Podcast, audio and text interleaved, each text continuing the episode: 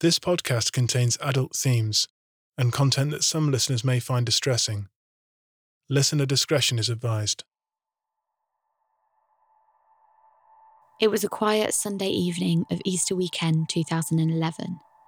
Jacqueline Bartlam settled down to read another chapter of her book before bed, safe in the knowledge that her two young sons were fast asleep in their beds. Just as she was drifting off to sleep, she heard the creak of someone stepping onto the uneven floorboard just outside of her bedroom. Not that she was worried, it was probably just one of her children. This is the first episode of Red Rum, a podcast focusing on the true victims of crime. Episode 1 Jacqueline Bartlam. Jacqueline Bartlam lived in a charming, detached, three bedroomed house in a private cul de sac on Georgia Street in Nottinghamshire. She lived there with her two sons 14 year old Daniel, 6 year old Dominic, and the family dog, Meg. The 24th of April 2011 was Easter Sunday. Jacqueline's mother Shirley spent the morning doing a few weekend chores and visiting her family. She pulled the car into Georgia Street late Sunday morning and picked Daniel up. She was keen for a bit of quality time with her eldest grandson and drove him into town so that they could do a bit of shopping together. Daniel brought his dog Meg along so that he could take her to the local groomers to get her coat trimmed. His gran then gave him an Easter egg before dropping him back at home. He promised his mum that he'd mow the lawn, and once he'd finished, he headed on upstairs to eat some of his Easter eggs. He watched some films and YouTube videos on his computer for the rest of the evening before heading to bed. In the early hours of the following morning, neighbours awoke to hear Daniel desperately shouting for help. He was carrying his brother Dominic out of the family house and to the safety of the street. Once outside, he turned to look at his home. The right side upper story window was violently ablaze with fire ripping through the family home. Moments later, fire crews arrived. Whilst they tried to keep the blaze under control, they made the shocking discovery of the body of a woman in one of the upstairs bedrooms. The body was too badly burnt for formal identification at the scene, but there was no doubt. It was Jacqueline Bartlam. The boy's grandmother arrived at the house soon after.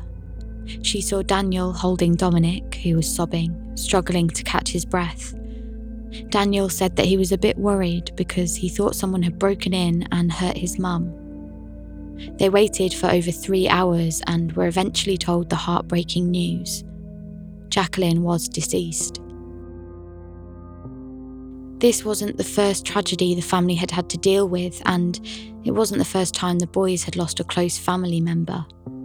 Jacqueline's younger sister Michelle and nephew Mark had lost their lives 12 years earlier in a car accident caused by a drunk driver. At around 4am, the family left the scene of the fire. Dominic went to stay with his auntie, Jacqueline's older sister Carol, while Daniel went back to his grandmother's house. During this time, Daniel told police officers his chilling account of what had happened that night. After his grandmother had dropped him back at home, he mowed the lawn and went upstairs. He played some Xbox games, watched some DVDs, and had a pretty normal evening.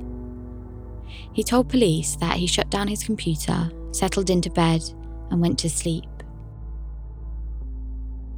But just moments later, he was woken up by an intruder. A masked burglar had broken into the family home. On his way out of his room to see what was going on, Daniel had seen the intruder attacking his mother and setting fire to the house. Daniel said that he found a hammer on the floor, which he threw at the intruder to scare them off. The unidentified person then fled out of an open window. Daniel saw them escape, out onto the flat roof and into the garden, before running away. The flames spread through the family home, and Daniel took his little brother Dominic out of the house and next door to safety while he raised the alarm. He realised his dog was still in the house and heroically rushed back inside to rescue her. He escaped, unharmed. The Nottinghamshire Police Department very quickly realised that there were some key details that didn't quite make sense. After speaking to some of the neighbours and Daniel's younger brother, the police realised that Daniel's account of what happened differed and, importantly, didn't align with the evidence of the crime. The autopsy revealed that Jacqueline had been bashed over the head seven times with a claw hammer that was later found in Daniel's bedroom. Daniel's computer was seized so that forensic experts could examine it. What they found was chilling. The forensic team discovered some parts of his computer had been completely wiped, but on a third backup section, they recovered a story that Daniel had written and then deleted just a few days before the murder. The story outlined in terrifying accuracy Jacqueline's death. The incriminating and chilling deleted story focused on the central character called Daniel Bartlam and his mother, Jackie. It painted the picture of the central character as a master criminal, getting away with murders, rapes, and assaults. One section of the story read, quote, The only place he couldn't get away with his bad deeds was with his mother, Jackie. Unquote.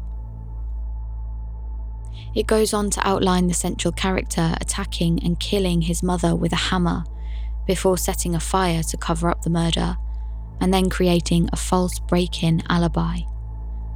It even detailed him rescuing his younger brother to become the hero of his own story. Shockingly comparable to the actual events of the early morning of April 25, 2011. The police arrested Daniel while they tried to gather more evidence. They needed to draw an accurate representation of what Daniel was like, how his home life with his mother was. They spent time talking to Jacqueline's family and friends, building up a picture of what the mother of two was really like. Jacqueline was born to Shirley Bryant in Nottingham in 1964 and quickly became known to her close family and friends as Jackie. She grew up in Nottinghamshire with her older sister Carol and younger sister Michelle. Jackie, with her baby blue eyes and bouncy blonde hair, was adored by her family and described as caring and kind. Her mother said that, quote, she loved her sons so much and would do anything for them, unquote. In 1996, when Jackie was 32, she gave birth to her first son, Daniel, and three years later married his father, Adrian. When Daniel was six years old, Jackie became pregnant again, and nine months later, gave birth to Daniel's brother, Dominic. Things seemed to be going well for the family of four. They lived in a beautiful house in Nottinghamshire, while Daniel continued to attend the private Dagfa school. Dominic began to learn how to walk and talk and quickly became a friend to his older brother. However, within a year, Jackie and Adrian's marriage had quickly broken down and the couple decided to get divorced. Daniel was nine years old at this point. After her divorce from Daniel's father, Jackie began to build a new life for herself. Ever since she was a young girl, Jackie was always determined to be independent, and once she had Daniel, her priority was to be a good mother.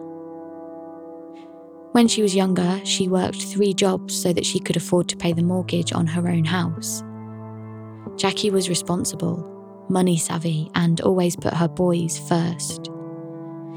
So, after the divorce, and whilst working for the land registry, she had made the difficult decision to downsize the house and move across the city to the more affordable Red Hill area. It was the only way that she could continue to support her two young children. That being said, Jackie managed to move the family into a sizable, cosy family home where Daniel even had his own ensuite. Unfortunately for Daniel, Jackie had to make some tough decisions regarding his £9,000 per year schooling choice. Daniel was distraught to be moved away from his school and pleaded for her to pay for him to continue. Jackie couldn't bear seeing her son so upset over moving schools, so managed to afford for him to attend private school for a further six months. But the time soon came that she had no choice but to move Daniel out of private school and into a mainstream school in the closer Arnold area. A few years after the divorce, Jackie began dating again and in May 2008 met Simon Matters, who quickly became a stepfather figure to Daniel. Simon describes Jackie as one of the most caring people he'd ever met and said that was the reason he fell in love with her. He saw how much she loved her kids. She doted on Daniel. Although Simon and Daniel didn't always see eye to eye, generally things were fine between them. It was, however, during this time that Daniel experienced feelings of rejection and low self esteem. He began to lose control over his personal situation. He became reclusive he would prefer to spend time alone in his room watching DVDs and playing video games, rather than seeing family or friends. At the time, both Jackie and Simon shrugged off this behaviour and attributed it to normal teenage behaviour. In the years that followed, Daniel displayed attention seeking and manipulative behaviours. In February 2010, the police were called when Jackie found that Daniel's bedroom was empty late one night. He had run away from home following an argument. Frustrated, feeling out of control and angry, he had been making his way from the new family house towards Nuthall, the area in which he used to live, a time when things were better, when he was happier. The police picked him up around 1am and took him home to his mother. Daniel would often have violent outbursts, and this bizarre behaviour continued. One afternoon, while Jackie and Simon were clearing out his room, they found a suitcase full of Jackie's underwear. Daniel's desperate cries for attention meant that he would continually push his mother to her limits to see how she would react. He exhibited other disturbing behaviours such as defecating and hiding his feces around his room. Simon once found a Tupperware with Star Wars figures in it, full of urine. While spending so much time alone in his room, Daniel enjoyed watching gruesome television programs, and this is where he began to write out violent stories and scripts of his own. The story that Daniel had written about his mother's murder was not dissimilar in violent nature to the stories he had previously written and read to his mother and stepfather. Months before the attack, Daniel had read Jackie and Simon a story he'd written about two boys who had gotten into a fight where one boy later stabs the other. He was proud and expected his mother to share this feeling. He was disappointed when both she and Simon appeared confused and asked why on earth he'd written that. Police also found that he had searched for people who get away with murders in shows, man kills wife and makes it, and how to get away with murder on his computer, along with violent scenes downloaded from the television shows Trial and Retribution, Hollyoaks, EastEnders, and Coronation Street. On the night in question, he had finished watching the horror film Saw before making his way downstairs in the early hours of Easter Monday. He snuck outside to retrieve the hammer from the garden shed, and once back inside, Daniel crept towards Jackie's bedroom and slowly opened the door, being careful not to creak the floorboard just outside. This is the moment when he took the claw hammer and used it to hit her seven times, fracturing her face and skull, beating her to death. He then took the hammer into his bedroom and hid it under his bed before scrunching up pages of newspaper and covering his mother's body with them. He then doused her body in petrol and turned on the gas before setting the house on fire By the time fire crews arrived and recovered Jackie's body, it was beaten and burned so severely that the only way to identify her was through dental records. For months following the murder, the community mourned for the mother of two whilst simultaneously questioning what had driven the 14 year old to commit such a horrific and merciless act of violence. Daniel's grandmother couldn't make sense of the ordeal. She and her husband Jeff were close to Daniel. They had loved him for 14 years and had seen no hint of psychotic or violent behaviour. They couldn't understand it. The murder gained worldwide attention due to both the brutality of the crime from such a young person, along with the Coronation Street killer angle much of the media had adopted. Not long before the killing, soap opera Coronation Street had aired an episode that Daniel had downloaded onto his computer. The storyline plays out a scenario in which psychopathic character John Stape uses a hammer to kill a woman. It is thought that Daniel became obsessed with the character and that this was one of the inspirations for the killing.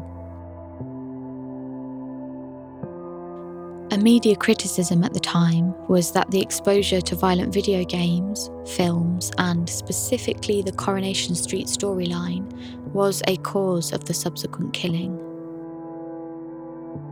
Daniel was a big fan of watching and making YouTube videos, he would spend hours and hours in his room on his computer watching videos and uploading his own. A few years before the murder, Daniel's father bought him a brand new Mac computer. He used this computer to upload videos onto his own YouTube channel under the name Daniel Ab 1702. On his channel, there are three blurry videos of the Camera Information series essentially a series of videos showing different amateur camera angles. You can see Daniel clearly having a bit of fun showing his filming expertise and cutting to various angles, asking the viewer to comment and share their thoughts. Hi, this is Daniel. And me and Graham have been showing you how to take a photo. Does that look like a good camera angle? Me and both Graham think this is a good camera angle. All you have to do is comment, is this a good camera angle? We need your suggestions and advice. There are a further two videos uploaded onto his channel. They are scenes of violent moments from the popular soap opera EastEnders. In the months before the attack, Daniel was at school one morning wearing his usual uniform with a school issued tie when he reportedly told his friends that the tie, which he named Fred, was trying to strangle him. This, along with his recent withdrawn demeanour, obviously sparked some concerns among his teachers and peers. He was referred to the school's counsellor, where he said that there were voices in his head telling him to hurt people that had upset him and that he had visions of killing people.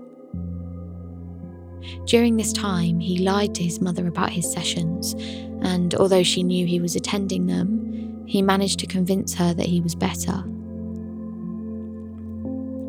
Personality disorders tend not to be diagnosed in those under the age of 18, but by the age of 14, Daniel had a mixed diagnosis, with several experts concluding he was not mentally ill and did not pose a risk, while at other points in his life, he was diagnosed with disorders including antisocial and borderline personality disorders with narcissistic and schizotypal features. I'll talk about this in more detail a little later on. However, usually, a personality disorder on its own is not classed in law as a mental illness as such, and so the court declared Daniel mentally fit to stand trial. Daniel truly believed he could get away with murder. He was so insistent in the lies he told that, even at the trial, he tried to defame his mother's character by alleging that she was verbally and physically abusive for the years leading up to the attack. His grandparents, Jackie's mother and father, profusely denied these claims. They said, quote, Daniel attempted to make out during the trial that Jackie was a bad mother, which couldn't be further from the truth. She loved her boys, she was a wonderful, loving, and caring woman, and would always be there to help if anyone was in trouble. Unquote.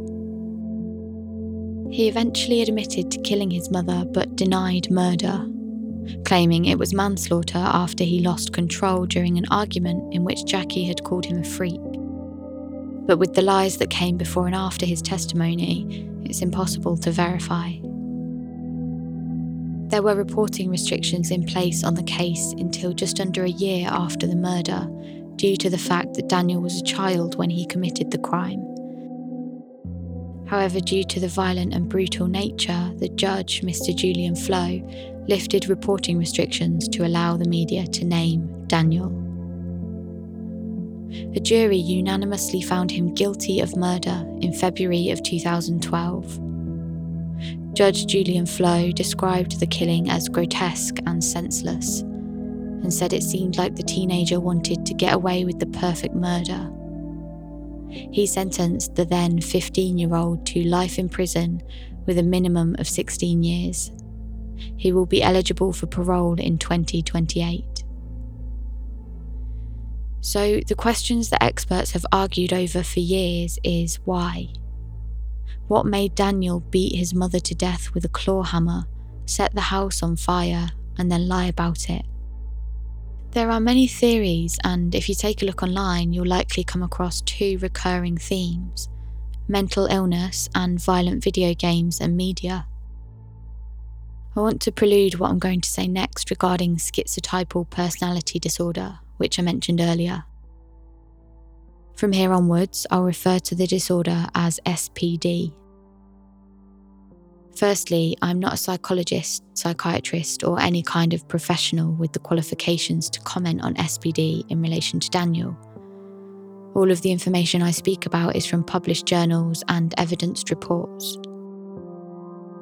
The second thing is that Daniel was not found to be mentally ill by the court experts who examined him, so, unfortunately, there's still no explanation from professionals or Daniel himself as to why he truly did this. I did, however, think it was important to comment on SPD in relation to this case because of the number of sources that mentioned Daniel's schizotypal tendencies. I didn't really understand what this meant, so did a bit of digging, and what I found really interesting is that SPD is generally not diagnosed in children. So, even if Daniel was exhibiting symptoms of this disorder, it would have been nearly impossible to get a diagnosis with Daniel being just 14 years old. SPD is characterized in adults by pervasive deficits in social relatedness and communication. This might mean odd, magical, or paranoid thinking. It also includes distortions in perception, eccentricities, changes in affect, and social anxiety. SPD is thought to typically emerge in late adolescence, so anywhere up to around 19 years of age. Daniel was 14 when he murdered his mother, so the disorder was never going to be easily diagnosed. And as I mentioned earlier, the clinical presentation of SPD in childhood is not well understood at all. Some symptoms children may exhibit include social interaction deficits, solitary tendencies, odd speech and ideation, formal thought disorder, unusual perceptions, magical thinking, and preoccupations with bizarre fantasies and interests. A common symptom of SPD in a large number of studies conducted is a proneness to fantasize. This may go some way to explaining the fantasy worlds Daniel created on his computer. The jury were told that the boundaries between real life and fiction became tragically blurred for Daniel. However, criteria of bizarre fantasies is not specific, and there is little information about how this might present in children. All in all, it's impossible to conclude anything solid from Daniel's behaviours with regards to a mental disorder. Another popular theory as to Daniel's behaviour is the effect of violent video games and horror films. Psychological studies on aggression and video games tend to rely on measures of aggression that are a far cry from murder. Probably the most well known experimental test on aggression in video games is the hot sauce paradigm. Firstly, the participants play either a violent or non violent video game. Then they prepare a cup of hot chili sauce for another player, who they don't realise is fictional. The more hot sauce they put in the chili, the more aggressive they are deemed to be, and some studies have shown that the people who are asked to play violent video games beforehand use more hot sauce. There are various other studies conducted that have similar results as the hot sauce paradigm, but none of these measures tells us much about real life instances of aggression let alone murder. A major research group led by psychology professor Craig Anderson routinely reports strong links between aggression and gaming, while another, led by psychiatrist Christopher Ferguson, often refutes these claims. Although there is some evidence to suggest that violent media could act as an influence to youngsters like Daniel, there are a large number of people who are exposed to both violent video games and horror films at a reasonably young age, but do not go on to become violent individuals and certainly don't commit murder. Above both of these theories, one of the most common reasons that children kill is to do with abuse and neglect. However, despite these alleged claims, as there is no evidence in Daniel's household or childhood, experts continue to struggle to find a reason as to why Daniel committed this murder. Chief Inspector Kate Meynell, who led the murder inquiry, spoke of how the crime had devastated the entire community. This is a shocking um, investigation and has shocked me personally, but the biggest impact is bound to be on Daniel's family, uh, Daniel and Jacqueline's family. Having spent time with them throughout the investigation and the subsequent proceedings, I can it's fair to say that they probably never come to terms with what's happened to them. There's no evidence to, to, to suggest Jackie was anything other than a loving mum and loved and supported Daniel throughout his life. After the trial, there was a statement issued on behalf of the family that talks about their shock and difficulty to understand the tragic ordeal. To find out what Dan- that Daniel planned to kill his own mother and then hear all the details, it is also hard to believe. The most difficult part for us, and something that only Daniel can answer, is why. Jacqueline's obituary sheds light on just how loved she was and how her family continued to miss her to this day. It reads How do you say goodbye to someone you love so dearly? You are such a loving daughter and devoted mother. There are no words to describe our feelings, nothing can ease this pain. To lose Michelle, our youngest daughter, and number one Mark, our beloved grandson, and now you, Jackie, is our worst nightmare. Thank God we have our memories. Don't promise tomorrow, do it today. Listen to the music before the song goes away. See you later, Mum and Dad.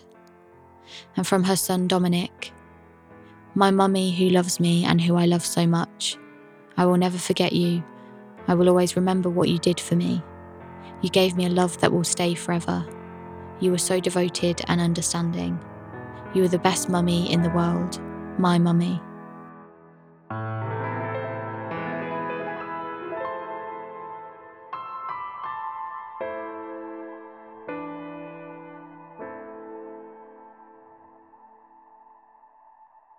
Red Rum is written and presented by Grace Cordell. It's produced by Russ Clark and Grace Cordell. Sound design by Russ Clark with additional music by Benjamin James. Special thanks to 94 Gunships.